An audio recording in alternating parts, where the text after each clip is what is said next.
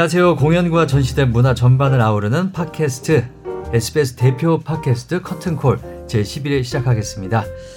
김수현 기자님 안녕하세요. 네 안녕하세요. 네, 어떻게 지내셨어요? 어잘 지냈고요. 예. 지난 주에 저희 얘기했던 BTS 포럼 음. 그 제가 취재했던 다녀오셨어요? 기사가 그렇죠 네. 나갔습니다. 아, 그때 녹음을 할 때는 TV로 나갔다는 얘기예요? 그렇죠. 어. 8시 뉴스에 나갔습니다. 영향력이 대단하신데요. BTS라서 내린 것 같아요. 근데 이번에 그 김영미 씨 왜 기획자 그때 출연하셨던 음. 그분이 그냥 그렇게 혼자서 이제 작은 북클럽 이런 데서 시작이 돼 시작이 됐던 그런 포럼인데 진짜 많은 기자들이 온 거예요. 저도 가서 보고 깜짝 놀랐어요. 그날이요? 네. 네. 근데 첫날만 온 게 아니라 그 다음 날에도 또 왔다고 하더라고요. 음. 그러니까 계속해서 이게 관심을 끌고 아 그리고 지난번에 김영민 씨가 어, 본인도 그 내년에 영국에서 열리는 그 컨퍼런스에 가고 싶다고 어, 참여를 했잖아요. 하고 싶다고 네, 했잖아요. 그랬는데 참여가 확정이 됐대요. 어. 네, 그 이후에 이제 들은 소식인데 음. 그때 왔던 킹스턴 그 대학의 교수님이 초청을 정식으로 하셨대요. 음. 네. 당연히 해야죠. BTS가 한국 사람들인데 한국 그룹인데 예 그만큼 많이 알지 않겠어요, 김영미 씨가. 많이 알기도 네. 하고 이런 BTS 포럼을 처음으로 이렇게 기획을 했다는 것 자체가 굉장히 의미가 있는 일이라서 아마 그래서 초청이 된 것 같고요. 음. 굉장히 신나 있더라고요. 음. 네. 자, 10회까지는 그렇게 했고요. 네. 음, 오늘 점점 10회. 이 커튼콜이 많은 사람들이 듣고 또 관심을 가지고 있고 저희가 주제를 굉장히 다양하게 하기 때문에 네. 어, 여러 전반 문화 전반에 걸쳐서 또 어떤 뭐라 그럴까요 정보를 공유할 수 있는 그렇죠. 팟캐스트가 네. 아닌가 싶습니다. 자, 네. 그래서 오늘은 이제 11회예요. 오늘은 또 귀중한 두 분의 초대 손님이 커튼콜을 찾아주셨습니다. 네. 특히 본인 소개들을 본인한테 들을까요? 아니면 네, 일단 좀 해주세요. 네, 두 분이 오셨는데 일단 박진학 대표님 먼저 소개 네. 부탁드립니다. 네, 안녕하세요. 뭐 스테이지 원의 박진학이라고 합니다. 끝이요? 끝인가요? 어? 네. 네. 네. 자, 그리고요. 네, 안녕하세요. 저는 봄 아트 프로젝트 대표 윤봄이입니다. 음. 클래식을 아주 아주 많이 좋아하고요. 아티스트도 많이 많이 사랑하는 기획자입니다. 네, 네. 안녕하세요. 네. 윤봄이 대표님은 그 전에 우리 나웅준 씨 네네네. 소속사 대표님이시라고 그렇죠? 네, 그렇죠.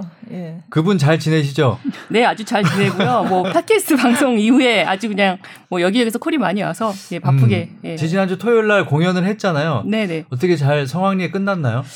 네, 아주 성황리에 끝났는데요. 이제 특히 이제 이게 청소년을 위한 이제 음악 회원의 클래식, 클래식 사용법 콘서트라는 네. 약간 독특한 제목을 했었는데 뭐 부모님들의 반응이 여러 음. 가지 뜨거워서 아, 이제 앞으로도 자주 공연을 하게 될 것 같습니다. 네네. 어, 잘 됐네요. 자, 그러면 이 대표이사 두 분을 모셨거든요. 오늘. 네, 네, 아주 무겁습니다. 대표이사 두 분이 오늘 어떤 이유에서 이렇게 두 분이 나오신 건가요? 아, 제가 이 이제 공연 제목을 하나 보고 그냥 제목에 그냥 꽂힌 거예요. 음. 제 세종문화회관에서 10월 8일부터 12일까지 열리는 공연이라고도 할 수 있고 이제 페스티벌 같은 그런 공연인데 네. 제목이 열혈 건반입니다. 음. 열혈 건반. 열혈 건화가 아니라 네, 열혈, 열혈 건반. 건반. 음. 네. 뜨거운 건반이 온다 이렇게 네. 돼 있는데 또 이 기획하신 이 두 분이 다 오래 전부터 제가 이제 아는 기획 아주 베테랑 기획자 분이시고 그래서 네. 어 굉장히 재미있는 페스티벌을 기획을 하셨다는 생각이 들어서 예, 좀 이렇게 모셨습니다. 음, 네. 아니 그러면 일단 열혈 건반에 대해서 알아보기 전에 네. 두 분은 어떻게 이렇게 친하세요? 원래 친하셨어요? 이게 같이 하기가 쉽지 않은데. 사실 그렇죠. 네. 경쟁업체 아니에요? 또 두 분의 여성 CEO께서. 네. 네. 경쟁? 그, 저희가 되게 오랫동안 아는 알고 계시 네. 지내온 사이세요. 네네. 어. 그 전에 왜 여기 출연하셨던 어? 디토 음. 페스티벌에 네, 출연하셨던 크레디아의 네, 네, 네, 크레디아의 이사님 하셨잖아요. 그러니까 저희가 거기가 크레... 친정 친정이에요. 아 두 분 다. 네, 출신 크레디아 출신의 기획자이신 거죠. 저는 94년에 입사를 했고 윤보미 대표님이 96년에 6년에. 그럼 그 당시엔 선배신 선배님이셨네요. 그러니까 아. 직속 사수라고 아, 하죠. 제 입장에서 예, 예. 그래서 많이 어려운 분이십니다. 없을 때 얘기하면 좀 다른 얘기를 하실 수 있어요. 굉장히 긴장한 것 같아요. 아, 그래서 이제 거기서 이제 일을 하시다가 두 분다 네. 나오셔서 네. 독립을 하셔서 차리셨구나 이제 네. 예. 스테이지 원과 봄 아트 프로젝트. 네. 그래서 그래도 그 직장에 한 직장에 계셨을 때 사이가 안 좋았다면 보통 사수하고는 이게 친하지가 그렇죠. 않은데. 네. 네. 뭐 그, 그 그때 뭐 그렇게 뭐 아주 잘해주셨나 보다. 그죠? 아니 뭐 아니 뭐 되게 끔찍하게 친했다 뭐 이것까지는 아니었던 것 같고요. 네. 근데 이제 독립을 해서 일을 해보니까 이제 서로의 어려움을 알잖아요. 음. 이제 그게 그냥 월급을 받을 때랑 회사를 할 때랑은 이게 다르죠. 진짜 다른 세상에 네. 그 야생에 혼자 막 칼바람을 맞으면서 아. 서 있는 느낌? 그걸 이제 서로 아니까 네. 서로 뭐 도움이 될 때는 같이 일을 하거나 뭐 그래서 음. 네, 얘기를 좀 많이 했던 음. 것 같아요. 그래도 직장 다닐 때 사이는 좋으셨던 걸로 아, 우리가 그렇죠. 결론을 내죠. 네, 네, 네. 아, 아니, 좋았던 걸로. 좋았던 걸로. 뭐 끔찍하게 좋았, 좋았다고 얘기할 수는 네. 없으나. 자 그러면 어떤 이유로 음, 요 열혈 건반 이 포럼 페스티벌을 함께 하시게 되신 건지. 음, 네. 아 사실 아까 말씀 서두에 음. 하셨는데 어, 올해 하는 이제 페스티벌은 처음 이제 페스티벌 형태로 예, 처음 네. 이제 올해 10월에 세종문화관이랑 같이 이제 진행을 하게 됐고요. 그 이전에 이제 포럼은 저희가 한 10회 정도를 이제 진행을 했습니다. 그래서 저희 사단법인의 취지 자체가 젊은 클래식 아티스트를 좀 응원하고 이들의 힘든 부분을 좀 어, 좀 도와줄 수 있는 어떤 단체가 되었으면 좋겠다라는 취지로 음. 이제 포럼을 시작을 했는데요. 이제 순수 예술이다 보니까 아무래도 뭐 정부 지원이라든지 뭐 이런 부분에서도 약간 취약한 부분도 있고 예, 예, 후원이 필요한 부분도 있고 네. 여러 가지 좀 어려운 부분들이 있어서 맨 처음에 이러한 부분들을 좀 어, 사회에 어떻게 좀 환기시키는 그런 좀 음, 대화의 창구가 됐으면 좋겠다라는 취지로 이제 포럼을 10회 정도를 진행을 했었고요. 음. 어, 이제 취지에 따라서 이제 진행을 하다 보니까 아, 아 저희가 이제 아티스트를 위해서 어떤 플랫폼 역할을 좀 제대로 해야 되겠다. 음. 그래서 페스티벌 형태로 공연을 좀 만들어서 음. 아티스트를 좀 대대적으로 좀 소, 개를 하고 저희를 통해서 이제 다른 이제 여러 가지 공연이나 이런 무대들이 좀 많이 생겼으면 좋겠다라는 취지로 올해 처음 페스티벌 형태로 이제 행사를 기획을 하게 됐습니다. 음. 그러면 이거는 두 분이 이제 기획사를 하는데 그거랑 별개로 하고 있는 그 비영리 어떤 법인의 행사인 건가요? 그러면? 그렇죠. 이제 음. 저희는 이제 영리 업자들이 있고요. 네, 네. 원래 회사는. 네, 네, 네. 근데 이제 사실 네. 클래식으로 영리를 추구하는 게 사실 쉽지, 쉽지 않죠. 않죠. 네. 그런데 이제 대표님하고 제가 무슨 얘기를 많이 했냐면 결국은 이제 클래식의 컨텐츠가 아티스트잖아요. 네. 아티스트 자체가 컨텐츠인데 어 우리 아티스트들이 너무 고고하세요. 아. 그래서 이제 저희가 이걸로 사업을 한다는 게 굉장히 쉽지 않죠. 음. 그래서 아까 대표님 되게 좋게 멋지게 말씀해 주셨는데 솔직히 말씀을 드리면 아, 연주자들이랑 일하는 게 너무 힘들어. 너무 힘들다. 어. 못 해 먹겠다. 어. 뭔가 무엇이 문제인지 좀 찾아보자. 어. 왜 이렇게 우리 업계가 조금 이렇게 뭔가 이렇게 확장되는 느낌이 아니고 쪼그라드는 느낌이냐. 음. 음, 그게 이제 연주자하고 기획자 사이에 그 약간 커뮤니케이션 오류가 아니냐. 음. 서로 좀 얘기도 해보고 우리가 원하는 게 뭔지도 얘기하고 음. 연주자들은 무슨 문제가 문제라는 말을 써서 죄송합니다. 무엇이 필요한지 네. 서로 한번 의견을 교환하면서 방향을 찾아보자라는 게 이제 저희 포럼에 처음에는 음. 조그맣게 모여서 한번 해보자. 음. 대신 이제 각자 회사를 좀 벗어나서 어, 사단 비영리 사단법인 형태로 네, 하면 네. 조금 더 사회적인 역할을 할 수 있지 않을까 아. 해서 이제 시작이 된 거죠. 음. 네. 자 그러면 이 페스티벌에 참여하시는 분들은 그러면 어떻게 뭐 뭐라 그럴까요? 페이 뭐 이런 거를 받고 하시나요? 아니면 그냥 자발적으로 이게 같이 참여를 해서 하시는 건가요, 이게? 연주자들은 어, 네, 연주자들은 저희가 다 공연료 지급 예, 제대로 다 지급을 하죠. 네. 예, 예. 그렇구나. 사실 그게 그러니까 굉장히 중요한 부분이라고 분이죠. 예, 예, 네. 부분이라고 생각합니다. 그러니까 네. 지금 박진학 대표님이 말씀하신 게 이제 굉장히 일하기가 쉽지 않다고 하셨잖아요. 좀 고고하시다고. 근데 이게 저희 우리 아나운서들도 그런 얘기를 들을 때가 있어요. 왜냐하면 우리가 이제 아나운서인데 음. 네, 음. 이렇게까지 해야 돼 뭐 이런 음. 게 있거든요. 음. 그러면 이제 PD들 아, 제가 그런 부류를 좀 어, 알아요. 네. 그런 PD들 입장에서 왜 그게 어때서 어, 이렇게 어, 나올 네. 수 있는 거잖아요, 그렇죠? 네, 네, 네, 네. 아. 그런 비슷한 맥락 그렇죠, 아닐까? 그렇죠, 네, 그렇죠. 그렇죠. 음. 저희는 그래도 방송을 하기 때문에 조금 더 유연하긴 할 텐데 클래식 음악가들은 아무래도 좀 그런 자기만의 고집도 좀 그렇죠. 있고 그런 게 있을 것 같긴 해요. 네. 네, 지금 포스터를 보니까 남성 둘레 여섯 여덟 분. 예. 다 이제 피아니스트인 것 같아요. 예. 어떤 주제를 담고 있는지 일단 내용 제목이 열혈 건반이에요. 예.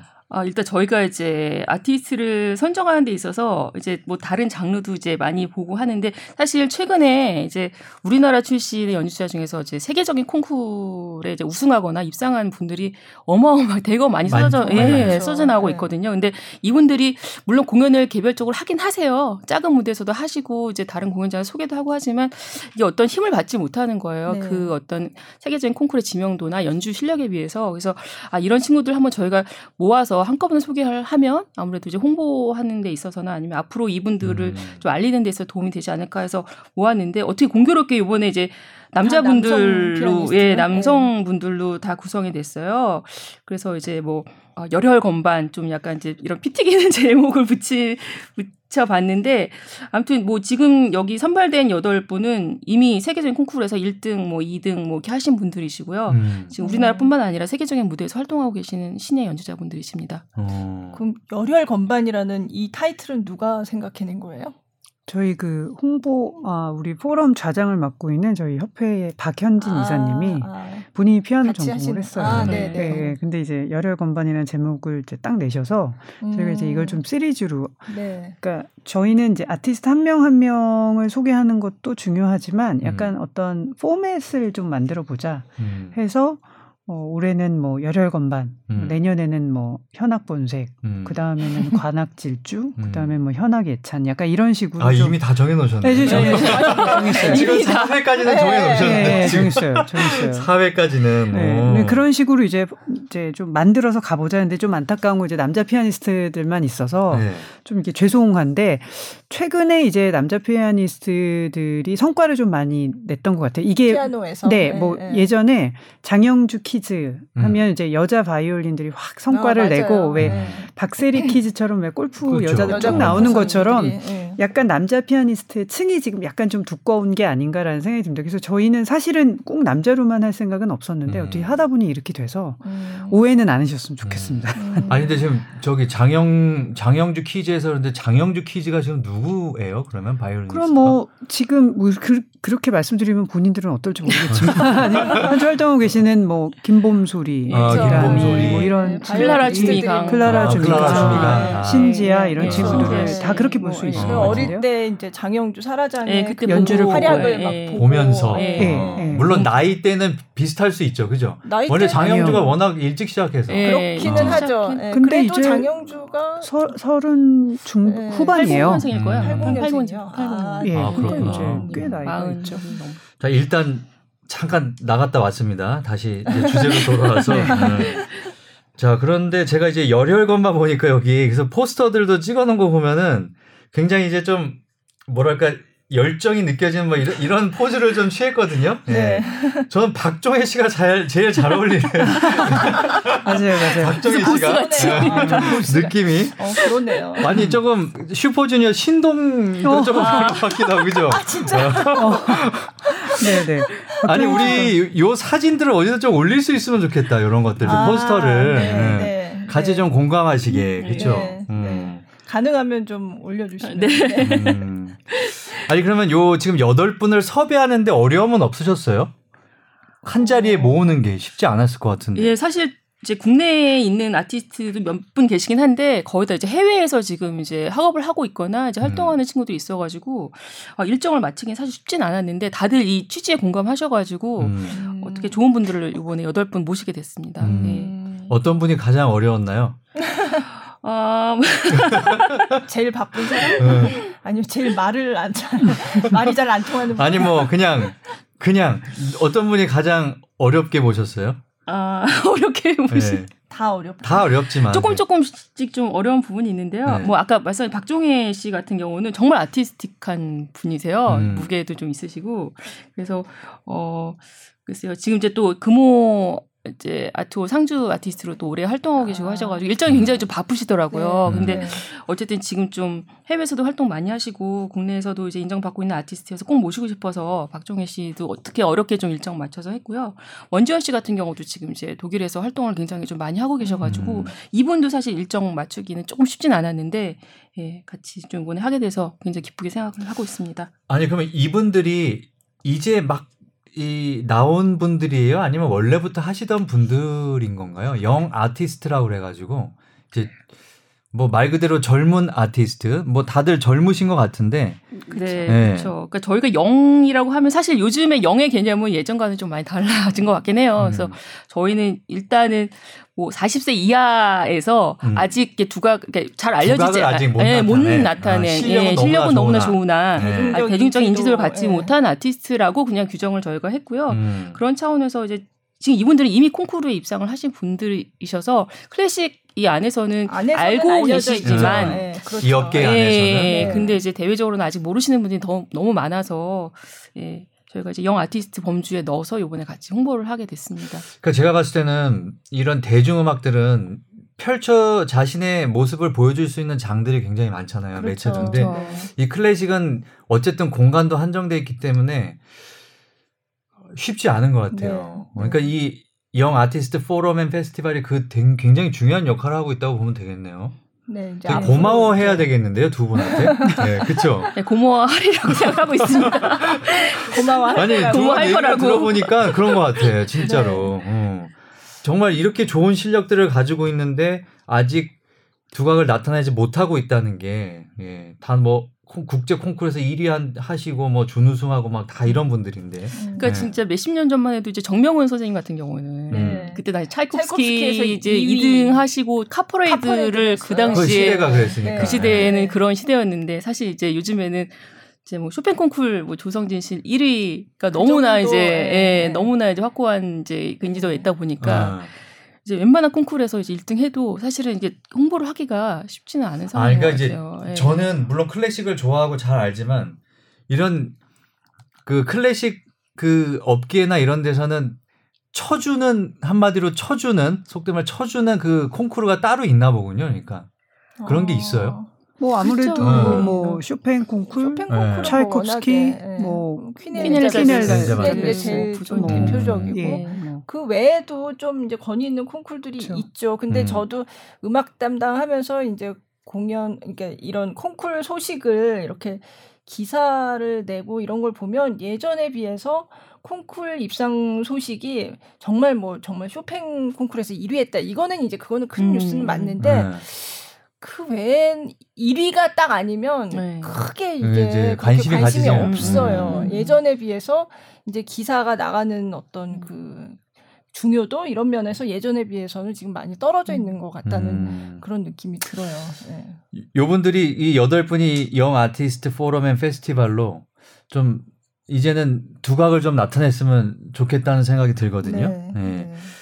특히 그 박진학 대표님은 그러면 이번 여덟 명의 아티스트 중에서 특히 좀 대중들에게 좀 많이 알려졌으면 좋겠다 또는 뭐 소개해주고 싶은 young artist가 있을까요? 물론 여덟 분이 다 알려져야 되겠지만. 네. 네, 일단 뭐 저희 이번 프로그램 할 때 어, 우리 그 사단법인의 유일한 아티스트 이사님이 우리 한상일 이사예요. 아. 근데 이제 한상일 그 씨가 사단법인에 참여도 하면서 예. 연주도 하시는 거고요. 네, 그리고 네. 뭐 박종혜 씨나 이렇게 섭외를 할 때뭐 음. 한상일 씨가 적극적으로 아. 같이 하자라고 음. 제안을 해서 네. 여덟 네. 명의 라인업이 잘 구성이 돼서 한상일 씨 같은 경우는 뭐 연주도 훌륭하지만 앞으로 이런 어떤 프로그래밍이나 페스티벌에서 그런 역할을 그러니까 아티스트가 어, 프로그래밍에 대한 아이디어를 갖고 끌고 갈 수 있는 음. 부분에 있어서는 상일 씨에게 거는 기대가 크고요. 네. 또뭐 원재현 씨 같은 경우는 부존이 콩쿠르에서 준우승도 했지만 청중상을 받아서 음. 무대 위에서 굉장히 어떤 아, 이게 이제 예, 교감 교감을 하는 예. 그래서 이제 단순하게 피아노 잘 치고 뭐 skill이 좋은 사람들은 너무 너무 많은데요. 이렇게 무대에서 정말 관객을 이렇게 사로잡는 아티스트 만나기 쉽지 않으니까 음. 청중이 뽑은 1위네요. 그러니까. 네, 그렇죠. 네. 그래서 뭐 네. 원재현 씨 또 네이버 콩쿨 아, 네이버 스타리그에서 우승한 이 김준호 이재경 씨 같은 경우도 김준호 씨 같은 경우는 워낙 학생 때부터 좀 유명했던 친구예요. 아. 피아노 잘 친다고.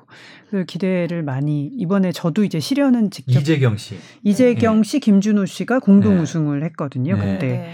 그래서 뭐 김준호 씨 같은 경우도 기대가 크고 음. 또뭐 아까 뭐 박종희 씨 같은 경우는 금호에서 워낙 뭐 금호에서, 뭐 상주 음악회를 어, 음. 작 음악가로서 활동하고 있으니까 사실 면면이 다 저희는 기대가 큰 아티스트들입니다. 네. 네. 네. 음, 근데 네이버 클래식 스타 리그 이런 게 있었네요. 어, 이거 네. 딱 듣기만 해서는 무슨 게임 리그 같은 그죠. 그죠. 네. 네. 어떻게 진행이 됐던 거예요? 작년에 이제 클래식 스타리그라는 걸 네이버에서 만들어서 먼저 영상을 보내서 이제 음. 영상으로 1차를 거르고 음. 그다음에 이제 라이브로 방송 이제 온라인으로 네네. 이제 송출을 해서 연주자들이 음. 경연을 통해서 두 명의 이제 우승자 공동 우승자가 나왔습니다. 그 사람이 어. 이제 김준호하고 이재경 씨인데 그래서 이제 저희가 이번에 어, 아티스트 라인업을 할 때 이 두 사람은 꼭 보, 여주자 아. 소개를 하자. 네, 네. 그 우리 포럼과 성격이 좀 맞는다. 왜냐하면 네. 저희의 목표가 결국은 그 숨어 있지만 그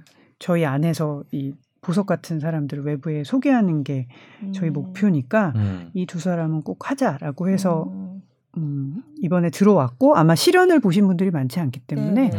이번 기회에 와서 보시면 참 좋지 그러면 않을까. 그게 일종의 온라인 오디션 온라인 오디션이에요. 그러면 네. 그때는 심사를 어떻게 했나요? 심사를 처음에 했을 때는 어 아까 말씀드린 비디오 심사를 하고 비디오 심사를 어떤 분들이 하셨는지는 제가 잘 모르고요. 아, 그러니까 비디오 심사를 할때 네. 어그 청중들이 이제 좋아요 하는 좋아요. 점수도 넣었어요. 반영이, 네, 반영이 됐었어요. 네이버 안에서 이제 그 다 영상을 올려놓고 어. 거기서 이제 일반인들이 보고서 이제 좋아요 음. 개수도 어. 약간 그 심사에 반영하는 네. 그런 프로세스가 있, 예, 예, 있었고 그리고 이제 두 번째 할 때는 피아니스트 네 분이 네. 심사를 실현 심사를 했어요. 아. 그리고 실현 심사를 하는 것도 다 이제 라이브로, 라이브로. 송출을 해서 음. 보실 수 있게끔 아, 그런 게 있었군요. 예. 예. 음.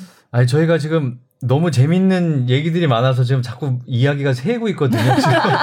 새요. 새는 게 재밌는 원래 새는 게 원래 새고 있는데. 네. 근데 그 온라인 오디션 이거랑 비슷한 방식으로 뭐 하는 뭐 배틀처럼 이렇게 하는 게 이번에도 있다고 들었거든요. 네. 이번 페스티벌에요? 네, 네, 네. 어, 아, 뭐죠, 그게? 야, 저희도 이제 그 라이브 배틀이라는 제목으로 네. 이제 하루 이제 이 공연을 이제 하게 음, 되는데요. 11월 11일 금요일 날 네, 네, 네. 이건 세종 S 시어터에서 하는데요. 저희도 이제 온라인으로 이미 이제 그 지원자들을 심사를 했고요. 음. 그래서 그 영상을 보고 이제 저희가 이제 네 명의 이제 본선 진출자를 이제 선정을 했습니다. 음. 그래서 이 네 명의 이제 아티스트들이 어, 그 S시어터에서 라이브 연주를 할 거고요. 마찬가지로 이제 심사위원분들 이제 네 분을 모시고 음. 어, 심사를 할 거고 이게 이제 네이버 TV를 통해서 생중계가 될 예정입니다. 예, 예. 근데 다 쇼팽을 치나요? 예, 올해는 또 특히 뭐 쇼팽 서거 170주년 아. 해서 이제 쇼팽 곡으로만 이제 심사 그 곡을 다 음. 준비를 했고 아무래도 이제 또 이제 피아노라고 하면은 타이틀 이제 그쵸. 유명한 작곡가가 유명한, 쇼팽이잖아요. 그렇죠. 일반인들한테 또 쇼팽 콩쿠르 우승 뭐 조성진 네, 뭐 네. 신드롬 이런 것도 있어서 음. 아무래도 이 레파토리를 좀 해보면 어, 일반인들도 음. 좀 충분히 관심을 갖고 많이 시청하시겠다라는 것도 약간의 의도가 아. 있었습니다. 음. 예. 그러면 저도 이거 생중계 보면서 좋아요 누를 수 있는 거예요? 네. 음. 네네. 그럼 이거 현장에 가셔도 광고 되고? 잘하셔야겠는데 홍보를 그러니까요. 그렇죠. 네. 네. 그래서 뭐 네이버랑 같이 지금 열심히 홍보를 하려고 어. 네, 이미 이제 내부는 선발이 됐고요. 이제 요거 이제 시청률이 또 많이 나오는 것도 중요하니까 네, 네. 사전에 좀 아. 홍보를 김수영 기자님 요거는 저기 못 내죠 기사로 네이버라서 안 되나? 아 아니요 꼭 그런 건 아니에요. 아니죠. 음. 네, 음. 사실 이런 재밌는 이런 이벤트라고 해야 되나? 네, 그쵸, 아니라 네, 그쵸. 이런 게 있으면 사실 소개를 하면 좋죠. 음. 네. 네. 한번 생각해 주세요. 네. 자 그러면 어 아까 이제 제일 처음 말씀하신 한상일 우리 네, 피아니스트 노, 하나 연주를 하나 듣고 올까 봐요. 이분이 에피날 국제 피아노 콩쿠르 1위 없는 2위. 그러면 1위랑 마찬가지잖아요. 사실상 1위잖아요. 그죠? 그렇죠. 사실상 네. 1위 인 거죠. 네. 예. 네. 참가자 중에. 그럼 어떤 연주를 좀 곡을 듣고 올까요? 어, 그 한상일 씨 음반 중에서요. 그 프로코피에프의 Prelude C major 곡인데요. 그 제목이 이제 하프라는 그 이 연주하는 악기 하프, 하프. 예, 네. 그거를 이제 모티브로 해 가지고 피아노로 연주하는 곡이거든요. 음. 한번 들어보시면 굉장히 영롱하고 아름다운 곡입니다. 네, 들어보죠.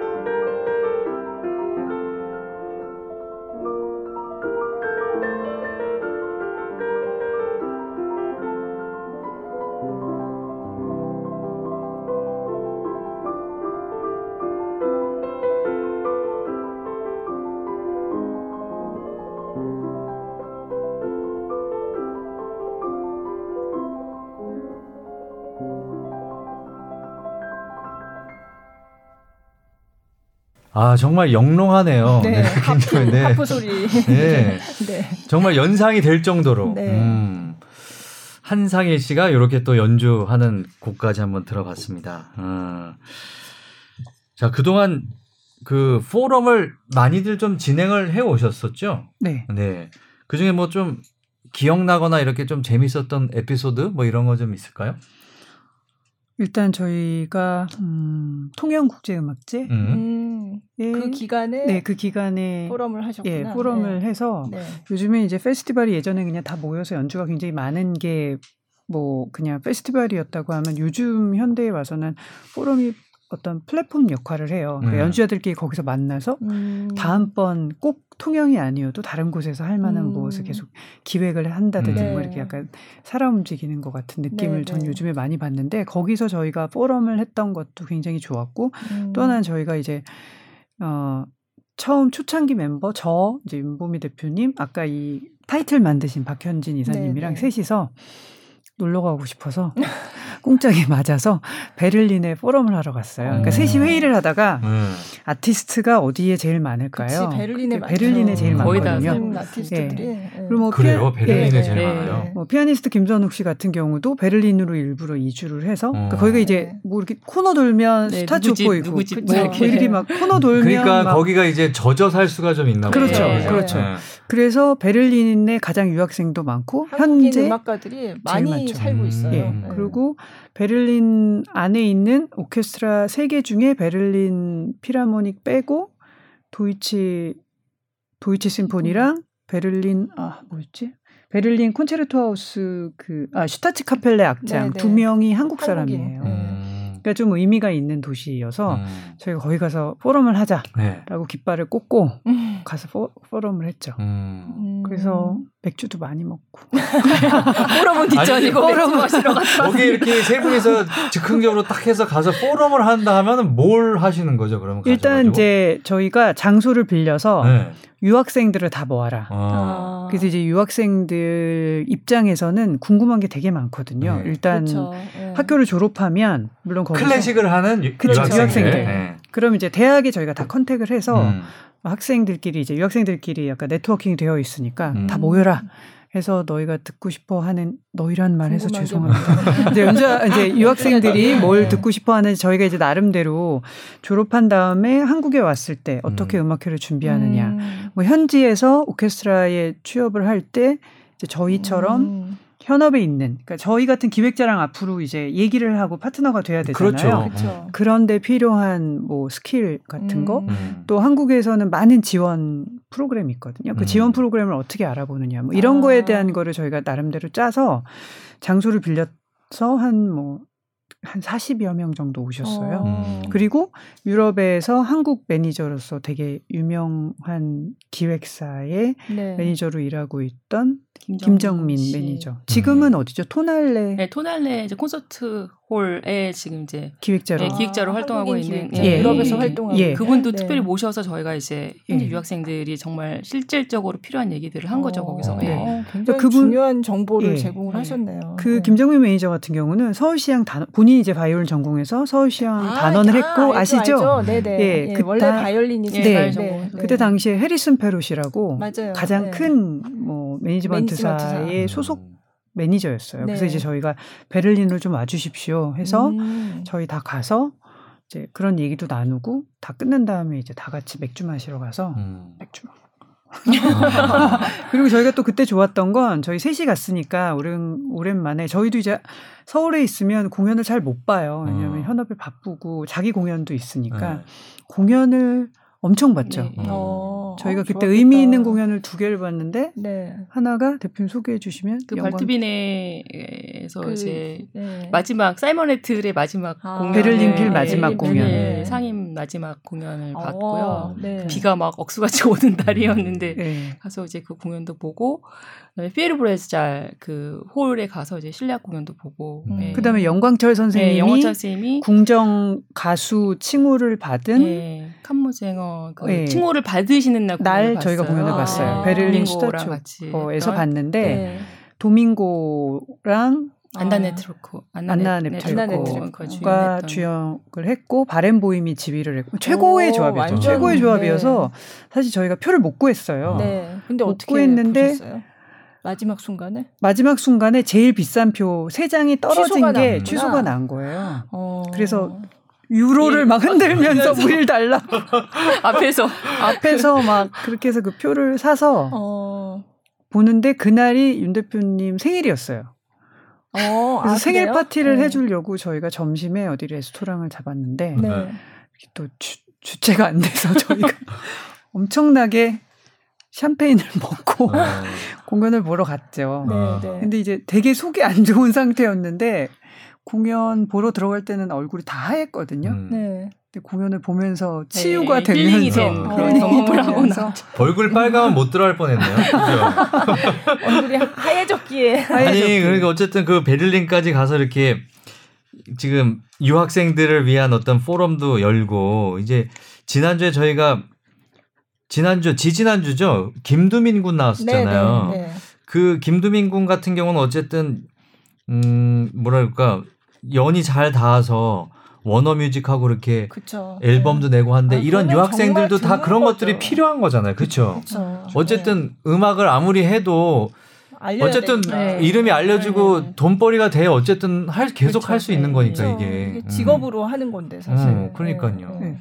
사실 저는 이제 여기서 오래 일을 했으니까 이러이러한 것이 필요할 것이다라는 거를 그냥 제가 생각을 했다고 하면 그 포럼이 끝난 다음에 새롭게 생각하게 된 게 있어요. 그게 뭐냐면 음. 한국에서 지휘자 를 양성하는 프로그램이 되게 부족하다는 생각을 했어요. 음, 네. 지휘자를 양성하는. 예, 그러니까 음. 오케스트라 지휘자 한 명이 만들어내는 경제 효과는 솔리스트 한 명하고는 비교가 안 되거든요. 네. 음. 물론 모두 다 중요한 연주자분들이십니다. 네. 근데 거기 갔더니 지휘 전공하는 친구들이 되게 많이 왔어요. 어. 현장에. 그리고 이제 끝난 다음에 뒤풀이를 하는데 한국에서 공부할 때 어떤 어려움이 있었는데 여기 오니까 환경이 음. 너무 달라서 그러니까 음. 한국에서는 직접 지휘를 해볼 기회가, 기회가 없어요. 기회 자체가 네. 없어요. 오케스트라가 네. 동원이 돼야 되는 거잖아요. 그렇죠. 네. 근데 이제 독일 같은 경우는 학교하고 주하고 극장이 이 파트너십을 맺어서 음. 여름 같은 때는 학생들이 지휘할 수 네. 있는 기회를 주는 거예요. 근데 이제 아. 한국은 그런 프로그램이 많지 않으니까 학교를 4년을 다니면서 지휘를 해볼, 해볼 기회가 없는 거예요. 그러니까 학생들이 지휘를 택하지 않는 거죠 한마디로. 어때요? 어, 학교는 들어가는데 일단 지휘과 학생을 많이 뽑지 않지만 음. 들어가서도 피아노로 그쵸. 현악 파트, 관악 파트를 이제 뭐 타악 파트를 이제 네 대 피아노가 해주니까 이게 현이 아. 짱 하고 나오는 거랑 피아노가 건반악기가 이게 다르죠, 완전 다르죠. 그래서 다 모두 하는 얘기가 유학을 가기 위해 학교 시험을 보러 들어갔을 때 오케스트라 앞에서 해본 적이 없잖아요. 아. 그러니까 그 처음에 굉장히 많이 그 좌절을 느끼는 음. 것 같더라고요. 그래서 어. 그런 얘기를 들으면서 근데 이제 독일에서 다들 어렵게 학교 들어가서 또 한국 아티스트들이 되게 특별한 음악성이 있으니까 음. 다들 좋은 학교 가서 지금 되게 활약하고 공부하고 있는 친구들이 굉장히 많아요. 근데 이제 네. 그 얘기를 들으면서 아 한국에서 좀 그런 어떤 오케스트라와 이 그 협력 프로그램 학교 협력 프로그램이 좀 있으면 좋겠다. 이게 저희가 할 수 있는 일인지는 모르겠지만 어쨌든 음. 이제 베를린 가서 이제 그런 것도 좀 알게 되고 해서 되게 음. 뜻깊은 포럼이었던 아. 것 같아요. 음. 그 말씀하시니까 진짜 생각나는데 몇 년 전에 경기 피라모닉에서 그런 지휘 전공하는 학생들을 위한 맞아요. 프로그램을 한번 한, 한 적이 네. 있어요. 근데 그때 그래서 이제 좀 서, 이게 접수를 받아서 이제 희망자 지휘 전공하는 학생들 이제 접수를 받아서 그 중에 좀 괜찮은 친구들을 뽑아가지고 직접 이제 경기 피라모닉이 직업 프로페셔널 오케스트라를 지휘할 수 있는 기회를 준 거예요. 근데 음. 그때 제가 인터뷰를 했는데 애들이 이런 기회가 정말 없다는 음. 거예요. 예. 네, 그래서 정말 이게 좀 많았으면 좋겠다 그런 네. 얘기 했던 기억이 나요. 네. 음. 그리고 또 한 친구가 했던 되게 재밌는 거는 베를린 필에서 은퇴한 할아버지 할머니들이 네네. 오케스트라를 하나 구성을 했대요. 아, 은퇴하고 나서. 은퇴하고 네. 나서. 그래서 이제 그분들이 그 지휘자들을 위한 프로그램을 만들어서 학생들이 본인들을 지휘하게 해준대요. 아. 그러면 베를린 어, 필에서 얼마나 네. 세계적인 지휘자들이랑 했던 그렇죠. 분들이에요. 근데 네. 되게 마음 편안한 이렇게 웃음을 띄면서 아 거기 틀렸으니까 다시 해보라고 하고 어. 그 프로그램을 다 들어가고 싶어 한다고 하더라고요. 그러니까 그런 것도 사실 한국에서도 이제 오케스트라가 네. 많고 네. 오케스트라들이 이제 은퇴를 하시면 그런 분들이 사회 어떤 그 환원, 그렇죠. 공원 네. 프로그램으로 네. 그런 걸 해도 좋겠다라는 네. 생각도 들고 재밌었어요 저는. 음.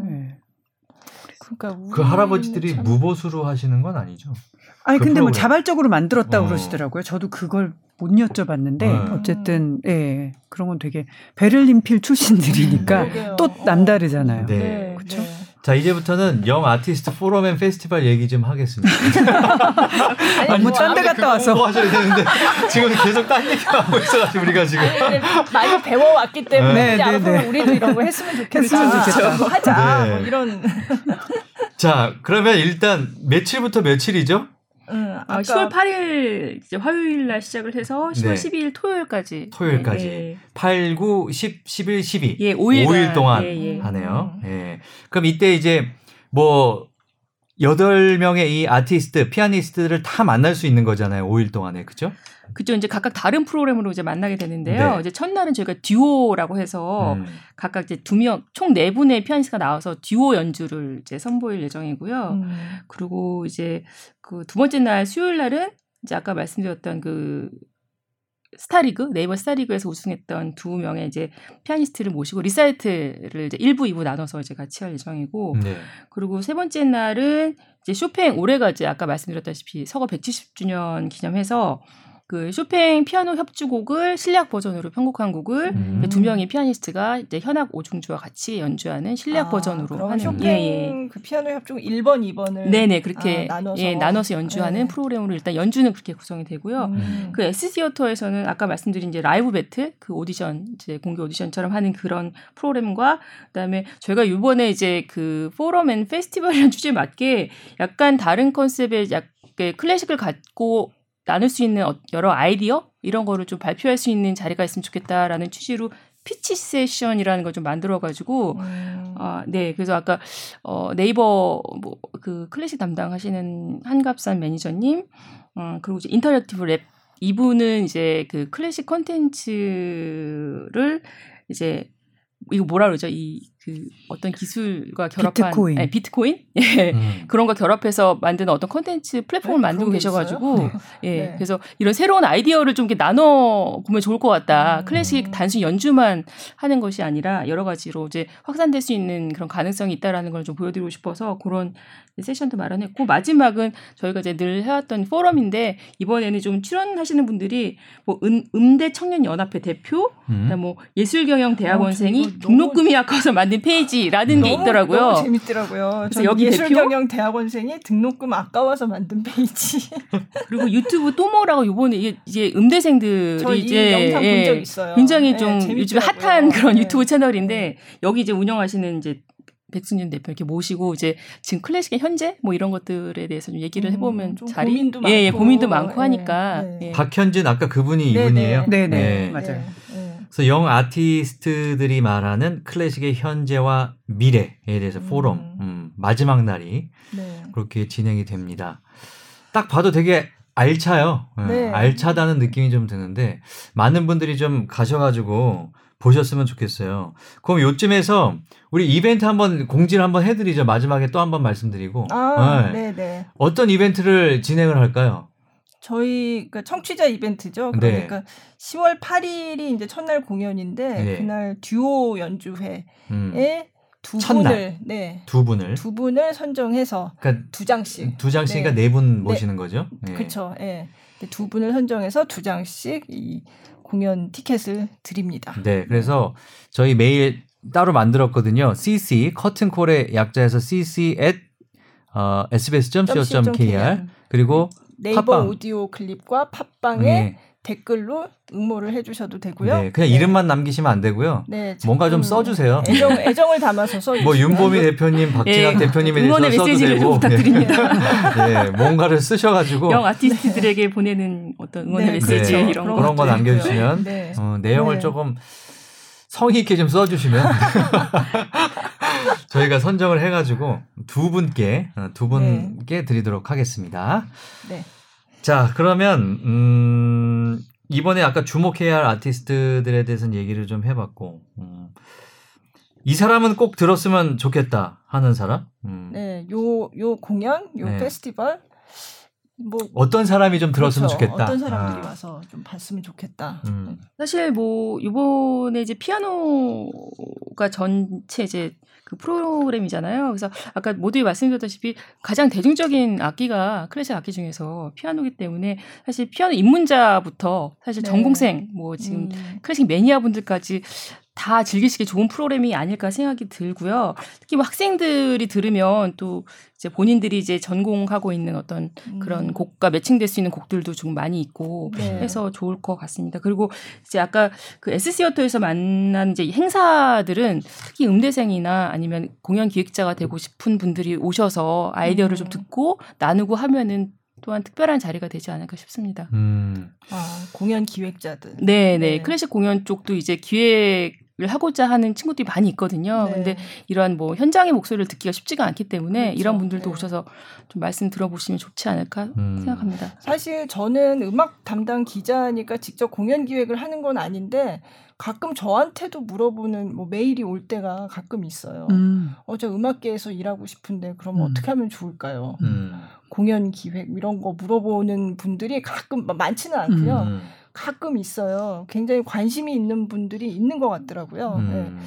근데 다들 공연 기획을 하려면 음악을 전공해야 된다라고 생각하는 그런 경우가 많거든요. 근데 두 그럼 분은 두 분은 어떠세요? 저는 사실 불어 전공했고요. 네. 저는 화학과 나왔어요. 어, 전혀 전공이 전혀, 저도 아나운서인데 행정학 전공했어요. 네, 그렇죠. 네. 저도 좀더 기자를 그러면 뭐 신문 방송학, 뭐 미디어 이런 거를 꼭그 해야 되는지 어, 물어본 학생들 맞아요. 많아요. 네, 네. 저한테도 그렇게 물어보는데 저도 그쪽 전공 아니거든요. 음. 네. 그래서 저는 신방과 나오지 말고 차라리 예체능 하라고 그러죠. 어, 그러면 더 아나운서 그렇죠. 하는데 도움이 많이 된다고. 맞아요. 음. 꼭 신방과를 갈 필요가 어쨌든 없고. 어쨌든 대학 가서 배우는 것들은 다 이론적인 거기 때문에 네. 실제하고는 좀 많이 그렇죠. 거리감이 네. 있죠. 실무는 음. 또 다른 거죠. 음. 음. 자. 참 공연 기획자의 삶, 삶이 제가 보니까 굉장히 겉에서 보기에는 우아하고 좋아 보이는데 사실 이렇게 속을 들여다보면 그렇게 우아하기만 한 거는 아니더라고요. 그쵸? 네, 그럼요. 네, 그렇죠. 네. 참 맨날 그리고 퇴근이 늦고 공연이 남들 놀때 네, 항상 되고 항상 해야 되니까요. 네. 해야 되니까. 네. 네. 너무 자기가 좋아서 하는 일에도 스트레스를 받는데 그렇죠. 쉬운 일이 어디 있겠어요, 네. 그렇죠? 자 얘기 재밌게 많이 하고 있는데요. 음, 이쯤에서 노래 아니, 노래란다 또 연, 연주 한번 곡을 한번 들어보도록 하겠습니다. 이번에는 아까는 이제 한상혜 씨 피아니스트 노래 저 연주를 들었는데 이번에는 어떤 분 거 들을까요? 홍민수 씨. 네, 그 2018년도 네. 그 한국인 최초로 네덜란드에서 개최된 리스트 국제 피아노 콩쿠르 2위 한 음, 홍민수 리스트. 씨. 예. 네.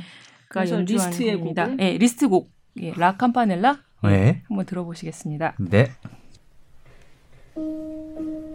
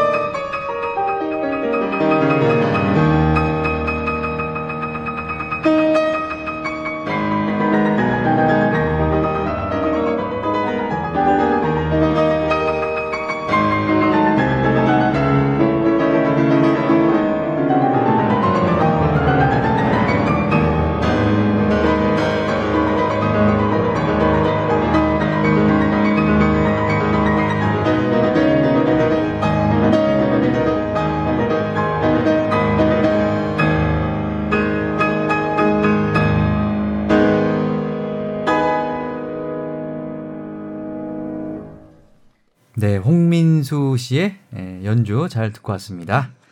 자, 이제 이 Young Artist Forum and Festival 요 아까 전에 우리가 잠깐 얘기하다가 4회까지 이미 기획해 놓으신 것 같다는 느낌을 받았었는데 그쵸, 예. 네.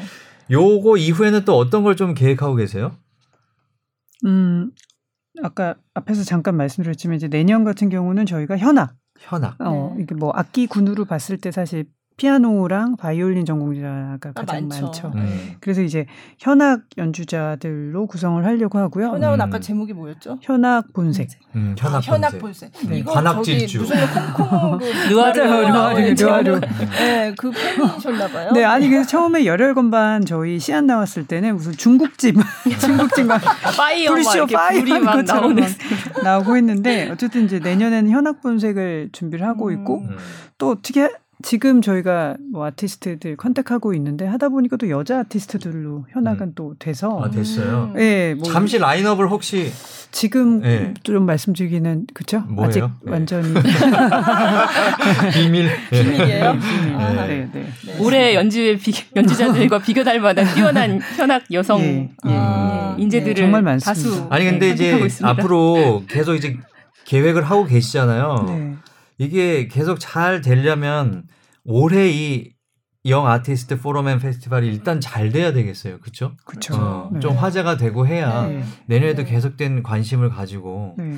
이게 될 것 같은데. 네. 사실 저 클래식 음악 쪽 오랫동안 취재를 했지만 느낌이 계속 잘하는 아티스트들 많고 계속해서 새로운 인재들이 나오는데 이 시장이 그렇게 커진다는 느낌은 별로 못 받았거든요. 그래서 사실 조금 아쉽기도 하고 근데 보면은 약간 음, 클래식 음악계가 그냥 뭐 여기 지금 기획하시는 분들 나와 계시지만 그냥 예전이나 지금이나 하던 대로 공연을 하고 있다는 느낌을 받을 때도 있어요. 근데 요즘 젊은 관객들은 예전의 관객들하고는 완전히 다른 환경에서 자랐고 음. 이 접하는 것들도 다르잖아요. 그래서 조금 이제 좀 거기 맞춰서 이제 클래식 음악 시장 이 공연도 좀 바뀌어야 되지 않나 이런 생각을 할 때가 있거든요. 그래서 그런 면에서 이런 Young Artist Forum and Festival 같은 이런 좀 새로운 형식으로 하는 것들이 좀 눈에 들어오고 이런 게 조금 더 활성화되고 잘 됐으면 좋겠다 이런 생각이 사실 들거든요. 음. 네.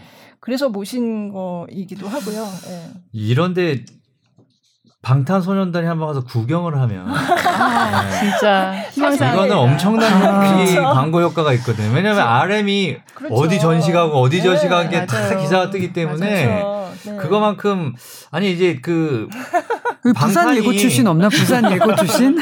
부산이 지금 저기 뭐비 이런 어, 지민이 다 그쪽이니까 근데 홍민수 씨가 부산 출신인데 부산에 저는 그런 생각을 좀 해줬으면 좋겠어요. 이제 물론 이제 그 케이팝이 너무 전 세계적으로 이제 저기 뭐야 인기를 끌고 있으니까 아, 예, 예. 그런 대중적인 거 말고 이런 클래식 쪽에도 어차피 RM이나 이런 친구들이 관심이 있으니까 네, 이런 네. 클래식도 좀 붐이 일어날 수 있게끔 좀 도와줄 수 있지 않을까 하는 생각을 음, 좀 해보는데요. 음, 음.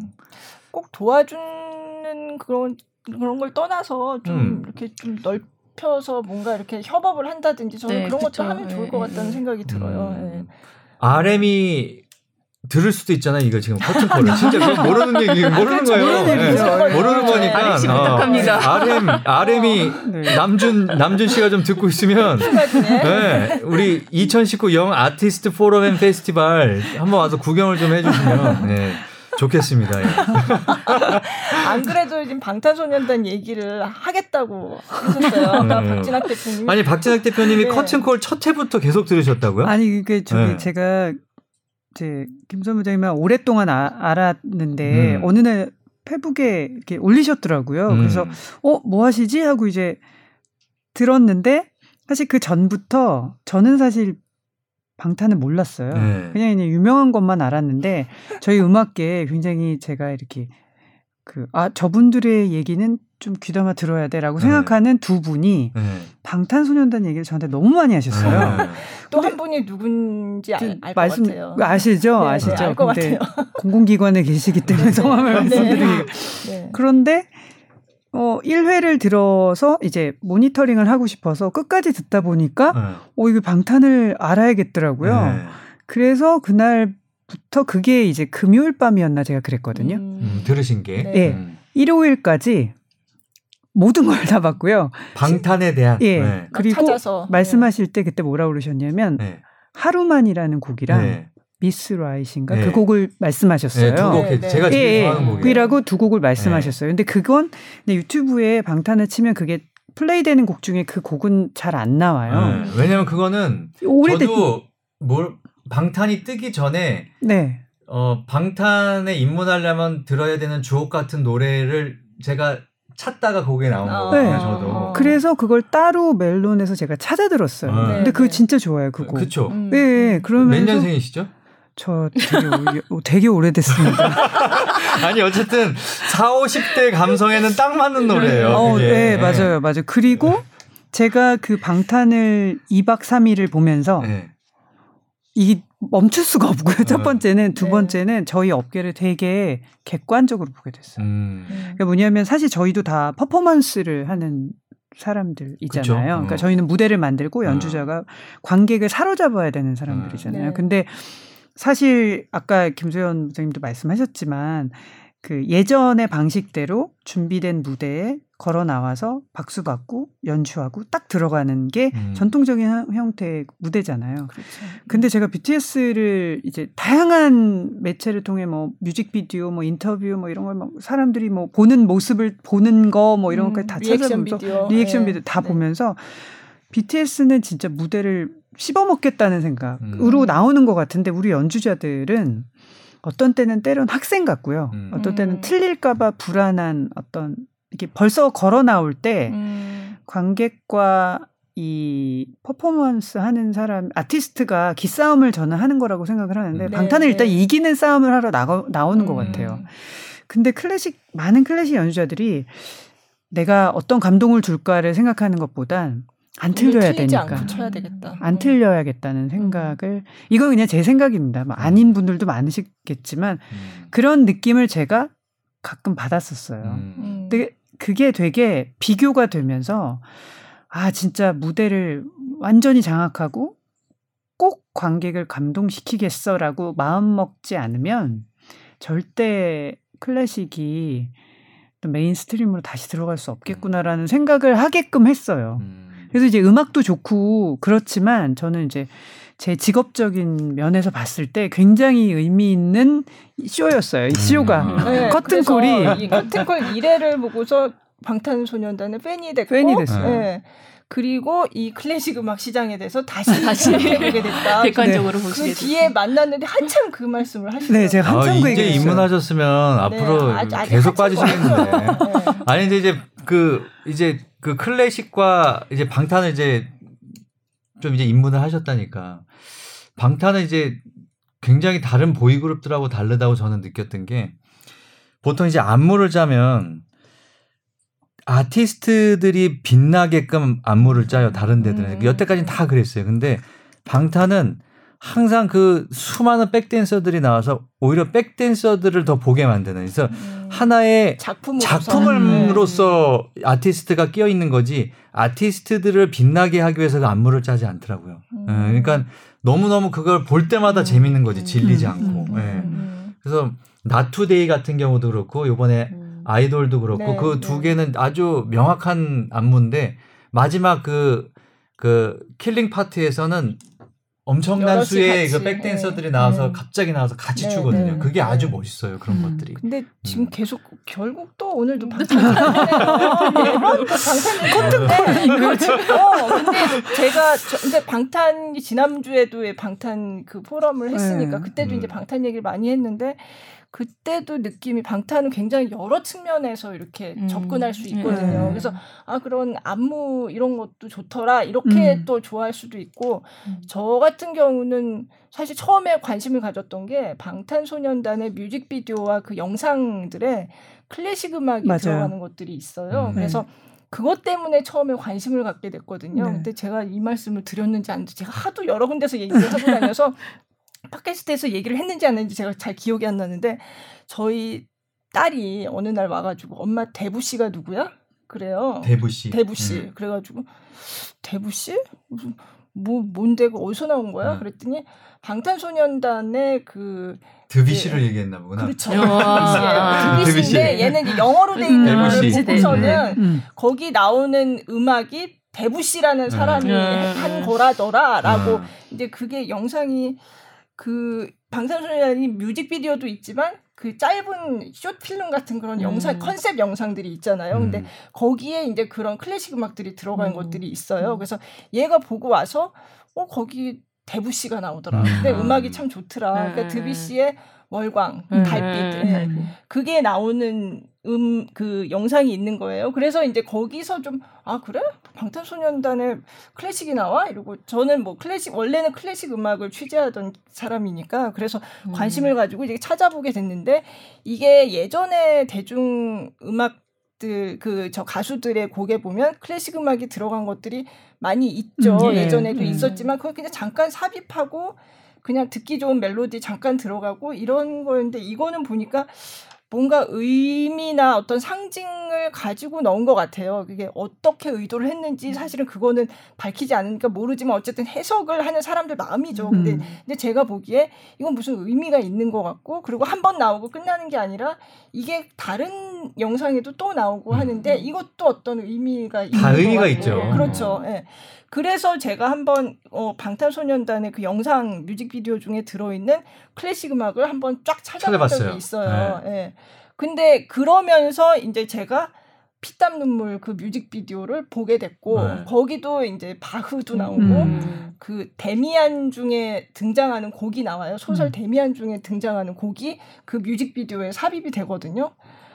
그래서 이제 거기서 야 이게 이제 클래식 음악뿐만이 아니었어요. 그 피땀 되게 방대한 거죠. 그러니까 네, 피땀 눈물의 뮤직비디오는 정말 이건 온갖 상징과 이 뭘 하여간 많이 알면 알수록 이렇게 더 보고 싶은 음. 그런 거더라고요. 계속 보게 되고. 근데 그 노래들이 어쨌든 저기 RM이나 슈가들이 쓰는 거니까 슈가가 쓰는 거니까 그런 내용에 대해서 다 알고 있다는 얘기잖아요. 그, 그 멤버들이 그 컨셉에 대해서 음, 이해를 하고 하는 어, 거죠. 예. 지식이 있고 또 네, 그러니까 굉장히 다양한 측면에서 접근할 수 있는 거거든요. 그래서 그 영 아티스트 포럼 앤 페스티벌 한번 보러 가야겠는데 저기 방탄소년단이 저희 그러면 클래식에 대한 이해가 더 넓어질 것 같은데 아이고, 우리끼리 막 영감을 받으면 좋을 것 같은데 제가 오셔가지고 네. 어, 그래서 하여간 뭔가 이렇게 여러 가지로 해석될 수 있는 그런 여지가 있고 그, 그게 재미잖아요, 사실은. 굉장히 다채로운 측면에서 이렇게 좋아할 수 있는 음. 통로가 되게 많은 거예요. 아니, 그러니까 뭐 이제 네. 클래식도 어쨌든. 클래식도 좀 그런 어떤 좀 시도가 네, 있었으면 좋겠다. 네. 팬이 있어야 어쨌든 그렇죠. 아티스트가 있는 거니까. 그렇죠. 그래서 저는 이제 네. 지난주에 얘기할 때 김영미 씨하고 네.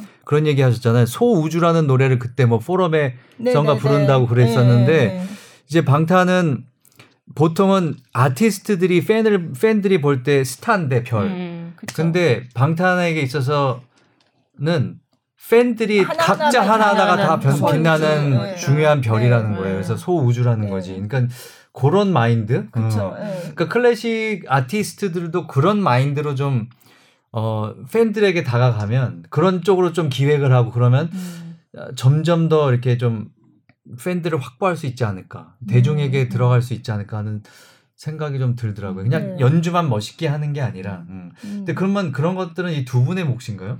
그런 걸 기획하고 네. 중요하고 네. 이제 또 아티스트들도 이제 적극적으로 음. 좀 그러니까 전통적으로 학교에서 수업하고 뭐 이렇게 해서 어떤 학위를 받고 그다음에 그냥 바로 무대에 가는 게 아니라 이제 관객을 그렇죠. 만나기 네. 이전에 어떤 그런 트레이닝의 단계가 사실은 지금 필요한 것 같아요. 네. 홍보나 마케팅, 자기 관리라든지 뭐 이런 것들에 대해서도 이제 충분히 그런 것들이 좀 고민을 하고 음. 좀 네. 학습하고 이런 과정들이 좀 있어야 될 것 같아요. 그런 거를 네. 조금 음, 교육 어떤 네. 과정에서도 네. 뭐 이걸 다 뭐 일일이 다 가르쳐 줄 수는 없지만 그런 그러니까 연주 외에 네, 이런 다양한, 그렇죠. 다양한 것들을 좀, 좀 다룰 수 있는 그런 과정이 있으면 좋겠다는 음. 생각이 들더라고요. 아니 어쨌든 네. 팬들이 없으면 이게 지금 살아남을 수가 없는 어렵죠. 거잖아요. 뭐 네. 스포츠도 마찬가지고 네. 뭐든지. 네. 네. 자 그러면 지금 이런 얘기가 나왔으니까 그러면 현재 한국 클래식계에 딱딱하지만 어려운 점이다. 뭐 이런 장애물 그런 게 있다면 그런 뭐가 있을까요? 생각하시는 게 있나요? 이게 뭐 잠깐 얘기는 하긴 했는데 사실 네. 저는 이제 아티스트 소속 아티스트들이 있다 보니까 네. 어, 사실 이 사단법인을 만든 이유 중에 하나는 어, 아까도 말씀드린 것처럼 이제 그냥 이제 어떤 학위를 받고 어떤 단계를 거쳐서 이제 콩쿨 입상한 후에 이제 이런 무대라는 어떤 이제 이런 시장에 나왔을 때의 음. 준비가 안 되어 있는 부분들이 사실 참 음. 너무 많더라고요. 어쨌든 그러니까, 나오면 상업 시장이잖아요. 네, 상업 시장인데 네. 아 그래서 사실은 이제 이 페스티벌 이제 Forum and Festival 만든 것도 그 어떤 상업적인 이 시장에 나오기 전에 좀 아티스트들이 충분히 좀 이 시장에 대해서 좀 이해를 하고 나왔으면 좋겠다라는 음. 그런 취지도 음. 사실은 있었거든요. 그래서 네. 이런 젊은 친구들이 이제 무대에 본격적으로 등장하기 전에 뭔가 좀 아, 시장이 어떻게 돌아가고 아티스트로서 관객들한테 어떻게 뭐 교감을 해야 되고 음. 어떤 레파토리를 좀 짜야 되고 또 옷은 또 어떻게 입고 나와야 되는지 아, 이런 네네. 것들을 좀 얘기할 수 있는 일련의 중간 단계가 좀 있으면 좋겠다라는 게 사실 저의 생각이었어 가지고 네. 근데 이 예, 예. 클래식을 전공하면 클래식이기 때문에 이렇게 조금 얌전하고 포멀하고 이래야 된다는 생각이 어렸을 때부터 있죠. 너무 그래서 그런지 모르겠는데 네. 저는 좀 아쉬운 게 이제 앵콜송이나 이런 걸 이제 마지막에 하잖아요. 네. 그러면 거기서는 뭔가 이제 조금 앵콜송이라는 건 사람들이 많이 풀어져 있고 이제 재밌게 더 뭐가 나올까 막 이러면서 그렇죠. 이런, 이런 네. 기대하고 있는 상황인데 그냥 뭐 하겠다고 얘기하고 바로 연주를 하는 거예요. 음, 저는 그게 너무 재미없더라고요. 좀 음, 거기서는 좀 얘기도 좀 하면서 어, 얘기도 좀 네. 하면서 어 사람들을 네, 좀더 편하고 네. 웃기기도 하고 이러면 네. 좋겠는데 그냥 앵콜 무슨 뭐, 뭐 나가서 박수 받고 들어와서 뭐 하겠습니다 하고 그냥 하잖아요. 음, 너무 그게 재미없는 음, 거예요, 저는. 네, 네. 그런 것들부터라도 조금 음. 좀 아티스트들이 좀 연주자들이 좀 바뀌었으면 네. 음, 그런 것들. 음. 네, 좀 앵콜이 사실은 되게 중요한 공연에 이게 그냥 하이라이트죠, 사실, 네, 사실 하이라이트예요. 네. 어떨 때 보면 어 네. 앵콜이 네. 좋아서 모든 게 아 오늘 너무 좋았다 이런 경우가 많거든요. 그래서 조금 그런 생각을 사실은 관객들을 위해서 연주를 하는 거잖아요. 그래서 뭐 너무 뭐 대중성만 추구하면 안 된다라고는 하지만 그렇다고 대중성을 외면하면 또 음. 이게 존재하기도 그럼요. 힘든 상황이거든요. 그래서 조금 예술 음악을 해치지 않는 범위 안에서 뭔가 좀 더 재밌게 할 수 있는 음. 그런 다양한 방안이 있을 것 같거든요. 그리고 네. 대중들을 빨리 이제 섭렵을 해야 되는 게 왜냐하면 초대권 가져가신 분들이 되게 많거든요. 네, 그러니까 네. 정말로 티켓을 내 돈 주고 보고 사서, 싶어서 와서 네. 사고 오는 분들이 많아져야 되거든요. 네, 네, 네. 네. 그렇죠. 네. 잘 기획을 잘 생각 좀 많이 좀 해보세요. 네. 네. 클래식의 방시혁이에요. 방시혁. 아니 근데 저는 어디 가서 제가 매일 드리는 말씀이 옛날에는 어떻게 생각을 했냐면 제가 만약에 어 3월에 네. 바이올린 공연을 기획한다 하면 네. 다른 바이올린 공연이 뭐가 있는지 생각했단 말이에요. 음.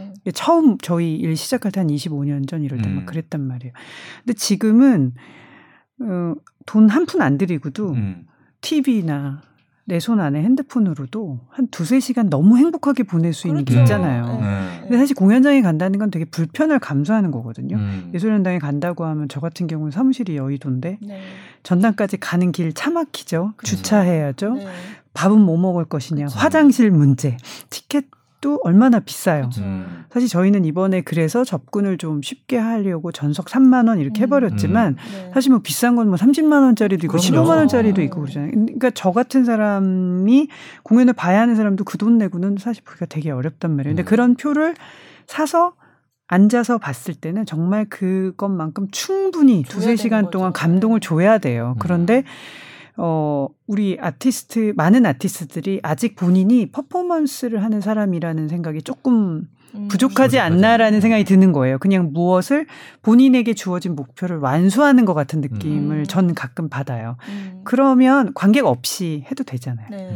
관객이 왔을 때는 본인은 충분히 그 의무가 있다. 음. 책임이 있다고 생각하고 무대에 서야 된다고 생각해요. 그러면 달라질 수 있다고 생각을 해요. 왜냐하면 음. 클래식 음악이 수백 년을 쌓아온 지금까지 살아남은 이유가 있고 음. 이 많은 사람들이 전공하는 이유가 있고 여전히 클래식 팬들이 있는 걸 보면 이거 분명히 엄청난 게 숨어 있는데 그걸 어떻게 표현하느냐의 문제일 인데 이제 아티스트들도 그런 마음을 가지면 갖고 저희 기획자들도 그냥 단순하게 표 팔고 뭐 요 단계를 넘어서 뭔가 정말 방시혁처럼 방시혁 씨처럼 뭔가 그런 이제 후배 기획자들이 많이 나왔으면 좋겠어요. 이제 음. 저도 사실 틱톡 이런 거 학생들이 하는 거 보면 음. 그왜 하지 이런 생각 들 때 있어요. 뭐지? 음. 이거 못 읽겠어 이런 거 있는데 이제 젊은 분들은 이제 그런 거 아실 테니까 그렇죠. 예, 네. 좀 다음 세대는 그런 걸 좀 많이 할 수 있는 그런 음. 친구들이 많이 나왔으면 좋겠어요. 아 그리고 이제 기획자들이 그런 마음을 갖고 있어도 아티스트들이 안 해버리면은 뭐할 수가 없는 그렇죠. 거니까 그렇죠. 네. 교육 과정에서 교수님이나 이제 선생님들이 그런 교육을 좀 많이 해주셔야 될 것 같은데요. 음. 네. 네. 그렇죠. 음. 네, 그럼 좋을 것 같아요. 네. 물론 진짜. 이제 아주 머리가 잘 들어와서 상업적으로도 돌아가는 아티스트면은 이제 그런 생각 다 하겠지만, 음. 그렇죠. 네. 네. 네. 자, 그럼 뭐 네. 몸부림입니다. 아니 저는 클래식 음악이 너무 좋고, 네, 저도 좋아요. 그리고 또 네. 대중들에게 잘 다가갈 수 있는 그 장르나 음악 그가 있어요. 낭만주의 같은 건 되게 음. 듣기 좋잖아요. 너무 너무 네. 좋은데 정말 눈물 밤에 차 타고 네. 가면서 들으면 막 눈물 나고 이런 음. 것도 있거든요. 그러니까 그런 거를 좀 잘 파고들면 괜찮을 것 음. 같거든요. 그러니까 네. 너무 어려운 쪽으로 가지 말고. 네. 음. 음. 음. 사실 꼭 지식이 사전 지식이 없더라도 즐길 수 있는 곡들도 굉장히 많고. 네. 그 뭐지 그 드볼작의 유모레스크 같은 거 네, 네. 그런 게 우리가 흔히 뭐 방송에서 듣고 그렇지만 그걸 제대로 들어보면 정말 눈물 나거든요. 음, 그게 예. 네. 정말 좋은 음악인데 음. 그런 것들 그러니까 음. 잘 알고 있지만 정말 제대로 들으면 정말 감동적인 이런 것들을 네. 로또 이렇게 다가간다든지 그러니까 이러면. 전에 왜 음. 랑랑 얘기도 저희가 한 적이 있지만 랑랑이 이번에 낸 음반들이 다 그런 소품들이거든요. 소품. 네. 근데 사실 소품을 연주회에서 연주하라 그러면 사실 프로 연주자들이 가, 달가워하지 않는 음. 분들이 많이 많아요. 계실 거예요. 음. 예. 근데 이제 그런 곡들이 뭐 엘리제를 위하여 사실 저희 피아노 배우는 사람들 한 번씩 뚱땅뚱땅 하고 했지만 그거를 제대로 이렇게 쫙 하는 연주를 들어본 적은 사실 음, 별로 없거든요. 근데 그걸 아셔야 돼요. 네. 저도 대중음악을 너무 좋아하고 클래식도 좋아하지만 제가 이 핸드폰 안에 다운받아서 듣는 노래들 대부분 보면 앵콜이나 네. 본 공연 들어가기 전에 네, 하는 네. 것들 있죠. 뭐 도둑같이와 네. 서곡 이런 것들. 네. 그 듣기 너무 그렇죠. 경쾌하고 네, 흥겨우면서 이런 노래들 딱 들었을 때 너무 싹 와닿는 것들을 다 넣고 다닌다고요. 그렇죠. 그러니까 대중들 클래식을 그렇게 좋아하지 않는 대중들도 일단은 그런 식으로 좀 다가가야 되지 않을까 하는 생각이 아, 들어요. 코튼콜 되게 좋은 프로그램이에요. 이런 어, 이런 방법을 다 어, 이런 깊이 있는 얘기를. 어. 아니 근데 사실 우리가 클래식 음악을 뭐 음악회를 가지 않은 사람들도 사실은 클래식 음악을 생활하면서 굉장히 많이 접하거든요. 그렇죠. 맞아요. 네. 네. 제가 어떻게 됐냐면 너무 좋아요. 그러니까 저는 아예 준비를 하고 들어가요. 앵콜 같은데 제가 모르는 곡들이 나올 때가 많이 있으니까 아, 그러면 그 네이버 같은데 거기 음악 검색 딱 누르면 음악 듣고선 제목이 네, 딱 나오잖아요. 아, 그걸로 딱 이렇게 틀어놓고 있어요. 그러면 음. 그 음악이 딱 뜨니까 그거를 음. 딱 들어가지고 저는 저장을 시켜놓죠. 음. 그래서 이제 제 걸로 만들죠. 어. 한마디로 내 클래식 음. 안에 넣어가지고 어. 음. 어. 그런 곡들이 굉장히 많아요. 네. 음. 그러니까 그런 쪽으로도 한번 생각해 보시면 정말 제목도 그럴싸하게 클래식을 이게 관심 없는 이들도 다가갈 수 있는 뭐 음. 클래식 해가지고 네. 막 진짜 팍 임팩트 있게 하면은 크라이못을 위한 네. 뭐 이런 네. 그러면 정말 그 대신 광고도 잘해야겠죠. 김성희 대장님한테 뭐 이렇게 좀 뉴스에도, 뉴스에도 좀 내달라고 해서 어. 그런 안 나가요. 어. 네. 아니면 그런 것들을 대, 인기 있는 대중 아이돌이 하나 딱 같이 네. 광고를 해주면 아주 그냥, 네. 괜찮을 것 같아요. 음. 어. 오늘 아이디어를 참 많이 얻어가는데 네, 한번 좀 참고해 보세요. 네, 그렇습니다. 네. 자문위원으로 네, 네, 네, 그래야 될 것 같아요. 네, 그래야 고문이나 뭐 어, 진짜 저희 포럼에 네. 무슨 자문위원 자문위원으로 저는 클래식이 좀 잘 됐으면 좋겠어요. 좋은 음악들이 너무 많기 때문에. 음. 네, 네. 저도 제가 쓰는 클래식 음악 관련 기사가 음. 팍팍 잘 나갔으면 좋겠어요. 음. 네. 아니 그러니까 뭐 그 작곡가들이 썼던 그 시대 배경이라든지 이런 걸 알고선 그런 걸 들으면 너무 감동적이거든. 음. 근데 알고 그게 들으면 더 좋고. 솔직히 윤종신이나 네. 방시혁 이런 작곡가들이 쓰는 거하고 뭐가 달라요? 시대가 음. 다를 뿐이거든 그게. 그렇죠. 네. 그러니까 그런 것들. 음. 이제 네. 마지막으로 현재 음악가를 꿈꾸는 영 아티스트들에게 한 마디씩 좀 해주세요. 네. 연락이 잘 돼야 돼요. 연습, 연락이 안 돼요? 그러니까 연습하느냐고 핸드폰 어... 꺼놓는 거는 참 좋은 습관이지만 제가 꼭꼭 하고. 예, 제가 아는 세계적인 연주자들, 한국 음. 연주자들 중에 그 실명을 손여름 씨 같은 경우나 음. 김선욱 씨 같은 경우는 연습 얼마나 많이 하겠어요. 네. 근데 매일 바로바로 바로 와요. 답장 바로바로 아. 바로 와요. 음. 그건 좀 다른 문제인 것 같아요. 아. 네. 그러니까 똑똑하신 거 아니에요? 물론 그렇죠. 특별한 특별한 사람들일 수도 있지만 이게 두 개가 병행을 못할 거라고 생각하는 것 자체가 어, 본인이 프로 연주가 되기 위해서는 연주자가 되기 위해서 많은 사람들과 파트너십을 그럼요. 잘 맺어야 되잖아요. 어. 거기에 첫 번째는 연락이 잘 돼야 잘 돼요. 그럼. 근데 음. 연주자랑 일하면서 느끼 많은 이제 영 아티스트들이 이제 예전에 누군가 스케줄을 관리해 준다든지 뭐 음. 뭐 학교 있다든지 뭐 여러 가지 이유로 어, 그런 게 좀 원활치 않은 어. 경험을 많이 해요. 그러면 어. 저도 아, 이 친구는 안 하고 되게 싶은가 보나. 안 하고 음. 싶은가 보나 이렇게 음. 오해를 하거나 아예 음, 연락이 잘 안 돼. 이렇게 제외하거나 그렇게 되거든요. 어. 그래서 어떻게 보면 그게 제일 첫 번째가 중요하죠. 아닌가라는 생각이 들어요. 그러니까 음. 본인 연습은 우리는 프로니까 당연한 거고 그거 말고 잘 커뮤니케이션을 잘하는 게 첫 번째 비즈니스 성공하는 첫 번째라고 생각을 해요. 음. 그래서 그 부분 다른 거 뭐 말씀드리고 싶은 게 사실 너무 많은데요. 음. 첫 번째. 음. 네, 그것만 잘 지켜줘도 음. 좋은 기회를 많이 잡을 수 있지 않을까라는 우리 영 아티스트들 지금 듣고 계시면 박진학 대표님 전화 꼭 받으세요. 네. 윤보미 대표님 전화 꼭 받으시고. 어, 콜백을 단단지. 네, 제깍제깍. 아니 지금 네. 저기 뭐예요 기획자가 전화하는데 안 받으면 말이 안 되죠. 네. 근데 저도 사실은 처음에 이 음악 이 기자 이제 취재를 시작할 때는 느낌이 있잖아요. 어떤 분은 만나면 굉장히 그 인터뷰에 되게 적극적이고 음. 잘해주시는 분이 있고 음. 어떤 분은 어, 좀 고고하게 네. 어, 아, 뭐 인터뷰를 네. 별로 이렇게 중요하게 생각하지 않는 것 같은 분들도 있고 했는데 음. 약간 그런 약간 어 너무 홍보에 내 홍보에 너무 신경 쓰고 이렇게 막 나서서 하는 게 좀 예술가답지 않다라고 생각하는 그런 인식도 없지 않았던 음. 것 같아요. 예, 그게 분명히 좀 있는 것 같은데 저는 이제 오랫동안 취재를 하다 보니까 아니에요. 홍보를 잘해야 돼요. 그럼요. 네, 네, 정말 그게 중요한 자질이라는 음. 생각이 들어요. 음. 네, 물론 이제 음악이 먼저지만 음악이 일단 기본이 되고서 해야 되는 거지. 음악은 안 되는데 홍보는 하고 이거는 음. 아니지만 굉장히 중요한 이게 정말 성공의 중요한 요소예요. 음. 네, 자기를 알릴 수 있는. 음. 그럼요. 네. 네. 자 윤보미 대표님도 한 말씀 부탁드립니다.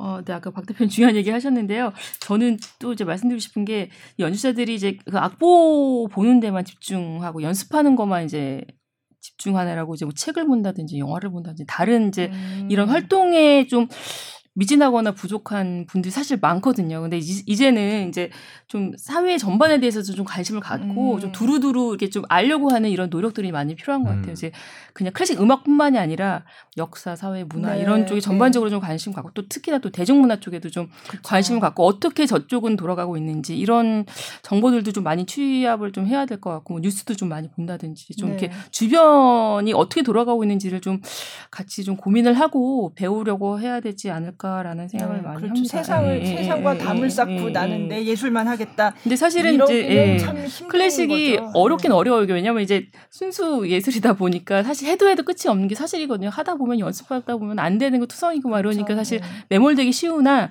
그런데 물론 이제 그것도 잘 해야 되겠고 이제 그거 외에도 이제 좀 여러 가지 활동이나 이런 데에도 좀 관심을 갖고 해야 더 큰 아티스트가 되지 않을까 이런 네. 생각을 좀 많이 합니다. 네. 네. 그게 클래식은 이제 대중음악은 계속해서 작곡이 돼서 새로운 노래들이 나오잖아요. 근데 이제 클래식은 원래 있던 거를 계속 연주를 하는 네. 거니까 아무래도 네. 젊은 사람들이 계속 듣기에는 그러니까 이런 것도 제가 봤을 때는 그 날씨와 뭐 이런 거와 관련돼 가지고 네. 그게 귀에 쏙 들어올 만한 때를 잘 골라서 해야 될 것 같아요. 이게 음, 뭐 예. 곡목 선정하는 선정이 네. 아주 네. 중요할 것 같은 생각이 듭니다. 자 이제 마칠 시간이 됐어요. 그럼 마지막으로 이벤트 공지 한 번 더 해드리죠. 네, 네. 10월 8일에 하는 이 영 아티스트 포럼의 페스티벌의 첫 공연이죠. 네, 더 듀오. 라는 두 대의 피아노가 펼치는 음악회인데 이 음악회의 티켓을 두 분한테 각 두 장씩 드립니다. 음, 선정 기준은 어떻게 되죠? 이게 좀 정성 들여서 써주신 분 네. 저희가 일일이 다 그쵸. 읽어보고 음. 예. 저희 뉴미디어국 내에 선정위원회가 음. 있습니다. 예. 그런 것도 있어요? 아, 그러니까 저희 두 분 뽑는데 그런 게 있어요? 아, 많이 오잖아요 댓글이 네. 많이 오고 저희 저 메일로도 신청하고 하니까 네. 네. 막 조직된 거 아닌가요? 선정위원회 김정 기자님도 포함이 되는 건가요? 어. 저는 포함이 안 돼 있거든요 일단. 네. 넣어드릴까요? 저는 사심이 너무 들어가기 때문에 저는 빼주시고. 네. 네, 그래서 언제나처럼 그 CC죠, CC at sbs.co.kr 네, 이메일로 어, 신청을 하시던가 아니면 네이버 오디오 클립 그리고 팟빵에 댓글로 남겨주시면 되겠습니다. 네, 알겠습니다. 자, 오늘 커튼콜 제 11회 어, 박진학 스테이지 1 대표님 그리고 어, 윤보미 보마트 프로젝트 대표님과 함께 2019 Young Artist Forum and Festival과 그리고 클래식 전반에 대해서 또 방탄 얘기까지 하면서 재밌게 시간을 보내봤습니다. 네. 두분 오늘 나와주셔서 대단히 감사드리고요. 앞으로도 우리 young artist들이 발전할 수 있게 좀 많이 도와주시고 클래식 발전을 위해서 애써주시면 고맙겠습니다.